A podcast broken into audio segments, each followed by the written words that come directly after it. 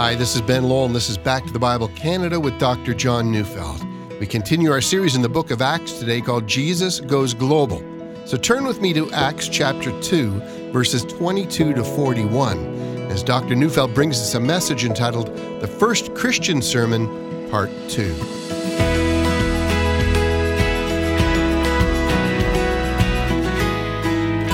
I've got a lot of memories of my own experience with preaching. You know, I still remember one Sunday I was trying to get through Romans chapter 11. You know, that's the chapter of the Jews and Gentiles. It's about ingrafted wild branches and dead natural branches that are brought back to life and then grafted again into the vine. Well, that passage is just a bit technical, and I must admit, the week before I preached that message, I was really laboring at that thing. I mean, how do you make that passage relevant to God's people who are gathered on Sunday along with unbelievers. I mean, what would this information mean to them? Now, how could I apply that to something in their lives? Well, I wasn't sure. Well, that Sunday I preached it as best as I could, and I must say, I thought my sermon was a stinker. You know, on the way home, I said to my wife, Kathy, I'd be surprised if even one person showed up next Sunday. It wasn't my finest moment, and I guess I felt sorry for my listeners. Well, that week I got a call from a young Jewish man who, on that Sunday, had attended, and as far as I know, he had never been to a Christian church before, and for some reason known to God, there he was. He always thought, as a Jew, he can't become a Christian without denying his Jewishness. But that Sunday he heard different, and he gave his life to Christ as Savior and Lord. You know, that badly crafted sermon had won him to Christ. And I've long been fascinated by the power of preaching. You know, on more than one occasion, I've given an altar call, and I've seen hundreds come to receive Christ as Savior and Lord. And I know it wasn't my gift of persuasion, it was the folly of preaching and the power of the Spirit. I've marveled because it was just words, and yet, as I witnessed the earnestness in the faces of men and women who have confessed their sins and surrendered their lives to Christ as Savior and Lord, and I've just marveled. You know, yesterday I started to study the, the first Christian sermon in history, and we've already noticed how Peter the preacher has quoted from the book of Joel, showing the predictions in that book, which was then an 800 year old book and it was now being fulfilled. Well, after quoting Joel, Peter keeps on in his sermon. I'm reading now in Acts 2 22 to 24. Men of Israel, hear these words Jesus of Nazareth, a man attested to you by God with mighty works and wonders, and signs that God did through him in your midst as you yourselves know, this Jesus delivered up according to the definite plan and foreknowledge of God. You crucified and killed by the hands of lawless men. God raised him up, loosing the pangs of death, because it was not possible for him to be held by it. Yeah, I've already made mention of this part of Peter's sermon in my last message, but we're well served to remember this transition. Peter's been making the point from Joel that this day, the day in which Jews celebrated the abundance of God's harvest, was also called the day of Pentecost. This Pentecost is the fulfillment of the 800 year prophecy of Joel. And Peter has said, We have now come to the last days, or the, the last era in history. This is the great transition to the end of the ages. Less than two months prior to that sermon, Jesus had been crucified in Jerusalem and then, of course, raised from the dead. And many of the people who had come to Jerusalem to celebrate the Feast of Weeks had been there just 50 days earlier to celebrate Passover, and so they were witnesses of the crucifixion of Jesus. And furthermore, everyone knew about Jesus' miraculous ministry. But now Peter adds an element that would have surprised many. You see, from their vantage point, Jesus had claimed to be the Messiah, but he had failed. The Jewish religious establishment had opposed him and even if they had acted illegally or unrighteously, nevertheless, the prospective Messiah had been killed, and so, you know, that was that. But Peter says, no, it was not men who defeated him. God handed him up to crucifixion according to his eternal plans, according to his foreknowledge. It was God's will that he should be handed over to lawless men. And then this rumor they had all heard, Peter now affirms it. God had him killed so that God also raised him from the dead, and in so doing, God affirmed that this man was the Lord of life and death, and death had no power to hold him. So it seems to me if this sermon were being preached today, well, we might expect that the very next item for the preacher to address you know, are the historical proofs that he was indeed risen. I mean, perhaps now was the time to bring up some who had seen the resurrection and have them testify to their encounter with him, or maybe to bring up the evidence of the empty tomb or something like that. But Peter was a man of Scripture. If there is one piece of evidence that was ultimate proof, well, then, that proof comes from the Scripture. And so, having already quoted from Joel, Peter now takes his hearers to Psalm 16, which is a psalm of David. And Peter's quoting verses 8 to 11, or as we find it here in Acts 2 25 to 28. For David says concerning him, I saw the Lord always before me, for he is at my right hand, that I may not be shaken. Therefore my heart was glad and my tongue rejoiced. My flesh also will dwell in hope. For you will not abandon my soul to Hades, or let your Holy One see corruption. You have made known to me the paths of life. You will make me full of gladness with your presence. Now, at the very outset, we notice that Peter wants his hearers to understand that when David wrote Psalm 16, he was actually talking about Jesus. Now, we who live in a day of skepticism, well, I can almost hear our response. Ah, this is a psalm, say the critics, that speaks about David's affliction or his suffering. It's about David, it's not about Jesus. But look at the context of Psalm 16. You know, the psalm expresses David's confidence that God is going to care for him, even when he faces trials of various kinds. And so, from the outset, it does seem like it is a psalm of the king of Israel who expresses his confidence that God is going to protect him and give him wisdom and watch over his life and provide him with joy. But the Jews of Peter's day really did think that this psalm did have messianic overtones, and they were, to the most part, quite familiar with this psalm. I think the best way to explain this is if you and I think of a movie that everyone in our day and in our culture seems to have seen. You know, make mention of one famous scene in the movie, or maybe one famous line delivered by an actor, and everyone's head is going, Yep, we know it, we get it, it's understood in our culture. So, in order to understand Peter's sermon and his audience, one needs to immerse oneself into that culture because when the mere quoting of a passage of Scripture, well, it would be understood by most of the crowd. They, they'd know the passage, they'd understand the context, they would know some of the discussion about the meaning of that passage. And so Peter the preacher is referring to a scripture that most of his hearers would have understood and they would have studied in some depth. What's really fascinating in the way that Peter handles this psalm is that Peter acknowledges the, the real experience of King David. In spite of his sufferings, David has not lost hope. God is always before me, says David. God is at my right hand, which, by the way, is the hand of the strength of a warrior in battle. That is, even when I'm in the heat of battle, David says, I acknowledge the real presence of God with me. That's why, no matter the trouble I'm in, no matter the danger I face, I find myself genuinely glad and I'm filled with future hope. But what hope does David have? And this now is what Peter is getting to. See, Peter, quoting Psalm 16, quotes the verse where David says, For you will not abandon my soul to Hades, or let your Holy One see corruption. The Hebrew word for Hades, well, that's the word Sheol. It can either refer to the dwelling place of the dead, but it can also speak quite literally of the grave. See, all the Old Testament writers knew that no one escapes the power of death. You know, everyone descends to the grave at his appointed time. There's no getting around that. But here in verse 27, Peter reads that, that David says that he's convinced that God would not abandon him to the grave. And when he uses the word corruption, He's saying that God would not abandon his body to degradation or to decay. You know, as Peter is preaching, he says to the crowd, Do you remember when David said that? And every head is nodding, Yup, oh yeah, we remember that passage very well. And then it's right here where we have to wonder what was David talking about? And that's the puzzle, but it's that very puzzle that Peter wants to address straight on. How is it possible for David, the man who wrote sacred scripture, scripture that must be true in every respect? Well, then, if, if it is true, how is it possible for David to have such confidence that God will not abandon his body to the grave or to allow his body to succumb to decay? I mean, what do we make of Psalm 16? Peter asks his audience. And by now, everyone is hanging on every last word he's saying.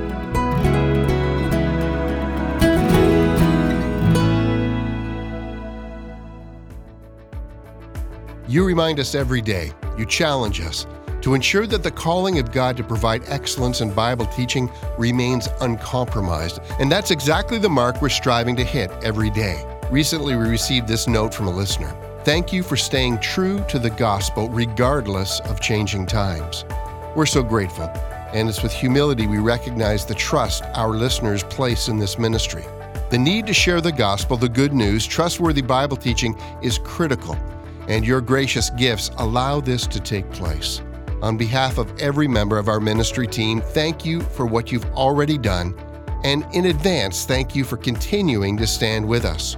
To discover all the Bible resources available to you or to offer a financial gift to support these Bible teaching programs, call us at 1 800 663 2425 or visit backtothebible.ca.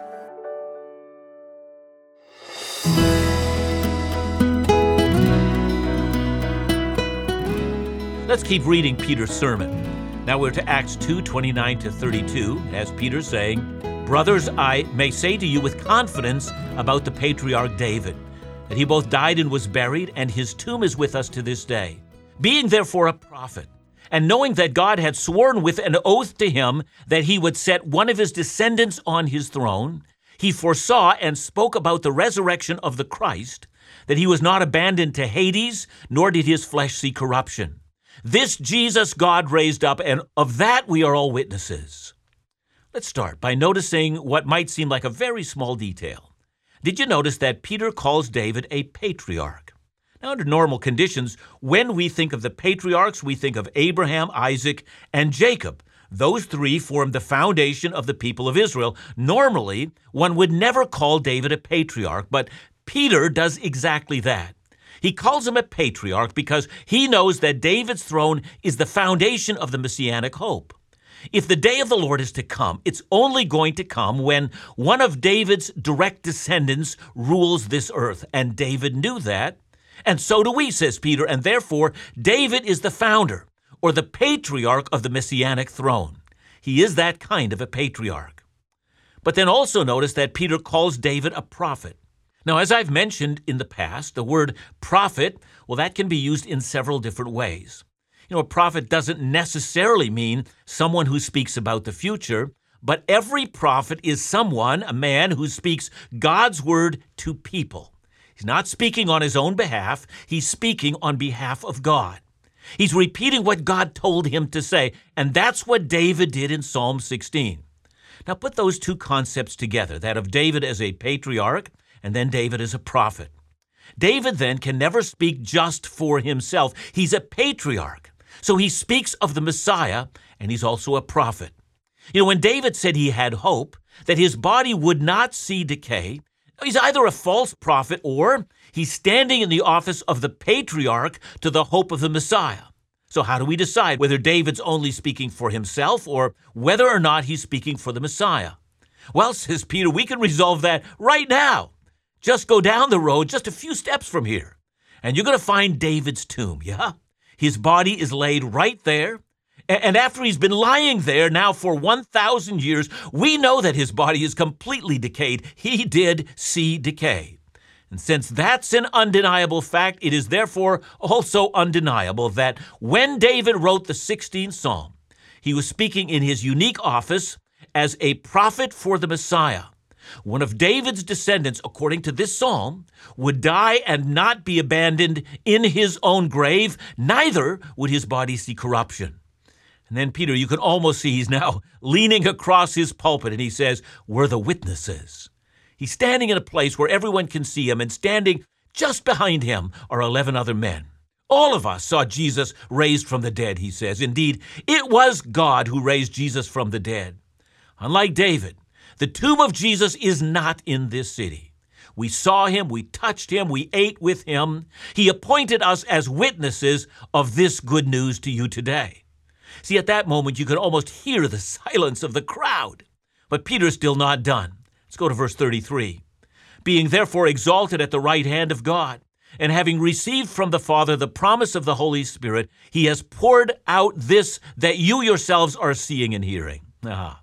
Peter's bringing the sermon back to the events that everyone in the crowd had just witnessed. 120 believers had poured out into the streets of Jerusalem. They'd been proclaiming the mighty deeds of the Lord in languages they had never learned, or in some cases, they wouldn't even have heard before. Remember, this is astonishing, and everyone's been asking, I mean, how do we explain that? And so there's a relationship between the resurrection of Jesus and the giving of the Holy Spirit. There's a relationship between Joel chapter 3 and Psalm 16. We have right now reached a change in era, says Peter. In the past, the prophets told us to expect the coming of the Messiah, as well as the Holy Spirit being poured out on all people. And now, right here, in the last two months, we've gone from an older era to this, which is a brand new era of the Messiah. It's the giving of the Holy Spirit. Now, Peter is drawing this matter to a conclusion. We come to verses 34 to 36. For David did not ascend into the heavens, but he himself says, The Lord said to my Lord, Sit at my right hand until I make your enemies your footstool. Let all the house of Israel therefore know for certain that God has made him both Lord and Christ, this Jesus whom you crucified. This now is the last of the Old Testament quotes, and this from the very well known Psalm, Psalm 110. Remember, Peter began by quoting Joel chapter 3, then Psalm 16, and now Psalm 110. In Peter's day, almost everyone understood Psalm 110 as a messianic psalm. The Lord said to my Lord. That's the very difficult part to understand. Who is the Lord that he's speaking to my Lord? But Peter has no difficulty in explaining that it is the Father speaking to his Son who says, Sit at my right hand. Come, sit enthroned in heaven, in the place of authority and power until I eventually overcome all your enemies. And so Peter has explained that the scripture foresaw the death of the Messiah and the resurrection of the Messiah, and the Messiah ascending into heaven until all the Messiah's enemies were defeated. And that Bible explanation leads Peter to his point of conclusion. You crucified Jesus, but God has honored him highly and made him both Lord and Christ. It's another way of saying that it is God that has declared Jesus to be Lord and Christ to you. That is, it's not the church that made up that title for Jesus. Those titles come from God Himself. Notice where Peter has left his audience. How did God think about Jesus? Well, the answer God highly honored him and declared the highest of all titles as befitting of him. On the other hand, how did the men of Jerusalem think about Jesus? Well, you nailed him to a cross. So we keep reading Acts 2:37 to 40. Now, when they had heard this, they were cut to the heart and said to Peter and the rest of the apostles, Brothers, what shall we do? And Peter said to them, Repent and be baptized, every one of you, in the name of Jesus Christ for the forgiveness of your sins, and you will receive the gift of the Holy Spirit. For the promise is for you and for your children and for all who are far off, everyone whom the Lord our God calls to himself. And with many other words, he bore witness and continued to exhort them, saying, Save yourselves from this crooked generation. There really is something to the expression, they were cut to the heart. You know, it's an image of a knife entering deeply into a body so that it, it cuts right into the heart. And what it means is that the heart is cut through with guilt or with deep conviction. See, the people can't escape blame anymore. They can no longer hide it. Their, their guilt stares at them, it declares them guilty. And by the way, all conversion begins with just that. I'm guilty before God. I deserve condemnation. I may have denied it up to this point, but I have been cut. I can no longer escape my culpability in this enormous offense before God. And that's why someone must have shouted it out, and everyone agreed, What shall we do? I mean, perhaps they had thought about that event some three years earlier when John the Baptist had been preaching at the Jordan and he was exposing everyone's sin, and, and, and people were saying, What shall we do? I'm so glad that the first ever Christian sermon answered that most important and fundamental question. See, I want you to notice that Peter gives two commands and they're followed by one promise. The first command repent. Repent means at least three things. I mean, first, it means we acknowledge that we've done evil. No excuses, no pleading of special circumstances, no attempt to minimize. It means to own the evil for what it is entirely and to say, I'm guilty. You know, second, it means that we commit to turning from the evil, to utterly renounce it as evil, and to be so appalled and horrified by our evil that we're ready to abandon it completely. And of course, lastly, it means to seek forgiveness. You know, I say that because in our day, we have all manner of people who are willing to do the last part, but not the first two parts. That's unacceptable. It indicates no genuine repentance. We must own our own evil before we ask for forgiveness. Second, be baptized in the name of Jesus Christ. That is, surrender to Jesus. Die with him in the waters of baptism and be raised to newness of life. It means to surrender your life utterly to him and to his authority. You've got to turn from your sins and you must turn to him. And then after those two commands comes the promise. Then you will receive the gift of the Holy Spirit. That is, what happened to the 120 is going to happen to you you will be baptized not only in water, but in the Spirit. It's going to happen. Acts 2:41. So those who received the word were baptized, and there were added that day about 3,000 souls. And so with that the church has now begun. And that's the definition of the church. It's the company of those who have repented, who have been baptized into Jesus, and in consequence of that have received the Holy Spirit. This is God's program for the world. And if you've never had that, come to Jesus today. He offers you what was offered to those people then.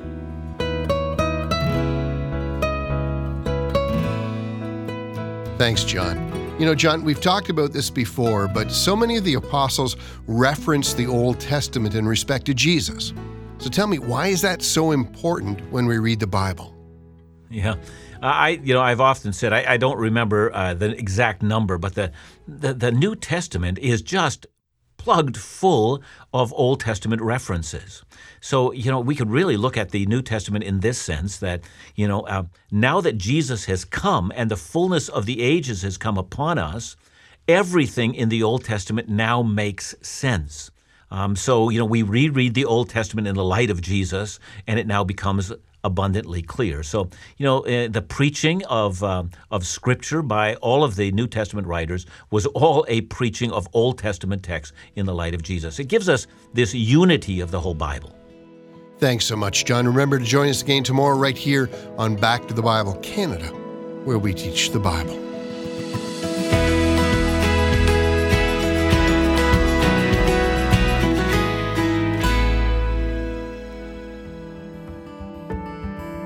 Every month, Back to the Bible Canada sends out a ministry update email. This email includes links to the newest Bible teaching resources, special messages from Dr. Neufeld and others, and an exclusive five minute audio program called Five and Five. This program is my opportunity to ask Dr. Neufeld, Phil, and other members of the team five insightful questions in only five minutes. All this exclusive to our monthly update email, sent out once a month and you can have it sent to you by simply signing up at backtothebible.ca, or if you'd rather, just give us a call at 1 800 663 2425. And when you're signing up, make sure to take a look at all of the free ministry resources available our bi monthly Truth and Life magazine, and the Back to the Bible Canada mobile app, just to name a few. For more information or to support this ministry financially, call us at 1 800 663 2425 or visit backtothebible.ca.